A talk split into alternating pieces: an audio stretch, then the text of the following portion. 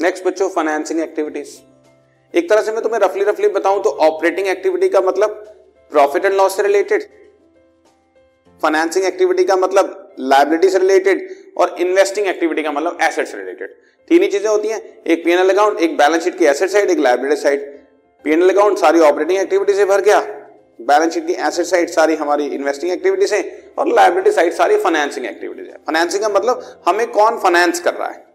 Normal बात करते हैं ना कि आप हमें कितना फाइनेंस करोगे जी? मतलब आप हमें कितना पैसा दोगे? तो हमारी कंपनी को कौन फाइनेंस कर रहा है?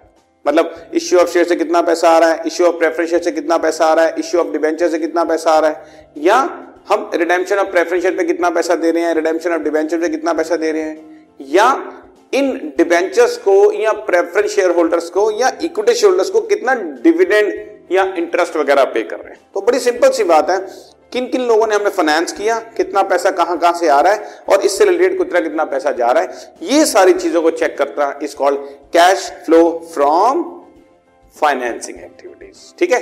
तो अब इसके अंदर अब आप देखें जरा ध्यान से। Financing activity includes funds raised and repaid लेना एंड देना।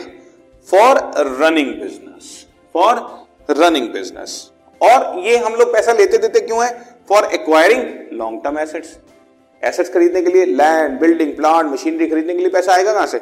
या तो इक्विटी शेयर्स देंगे, या प्रेफरेंशियस देंगे, या डिवेंचर होल्डर्स देंगे। यही तो सब होता है ना बच्चों।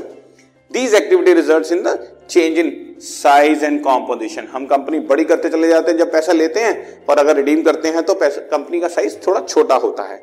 ऑफ़ ओनर्स कैपिटल और ओनर्स कैपिटल में equity as well as preference share होते हैं, इसके अलावा बॉनिंग्स तो होते ही हैं। और वैसे भी मैं तुम्हें बताऊँ, बच्चों, किसी भी कंसर्न के अंदर दो तरह का पैसा लगा होता है। ओन फंड्स मतलब capital equity and preference and loan funds मतलब बोरिंग्स तो own funds and loan fund से कितना पैसा आया, या हमने कितना पैसा वापस किया, या कितना इंटरेस्ट और डिविडेंड वगैरह उनको दिया, ये सारी चीज़ें हमारी फाइनेंसिंग एक्टिविटी में आ रही और तुम्हारे सामने छोटे छोटे examples cash inflow from sale of shares cash outflow from redemption of preference shares cash repayment for redemption of debentures cash proceeds from issue of debentures buyback of equity shares में पैसा जाता है पेमेंट्स ऑफ़ डिविडेंड पैसा जाता है and finally payment of interest में भी पैसा जाता है। तो इन सब चीज़ों में जितना भी पैसा और जा रहा है, इन और आउटफ्लो हो रहा है कैश का that is cash and cash equivalent का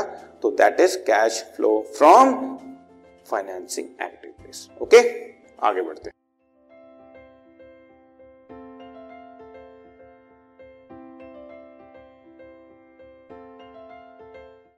This podcast is brought you by Hub Hopper शिक्षा अभियान अगर आपको ये पॉडकास्ट पसंद आया तो प्लीज़ लाइक शेयर और सब्सक्राइब करें और वीडियो क्लासेस के लिए शिक्षा अभियान के यूट्यूब चैनल पर जाएँ।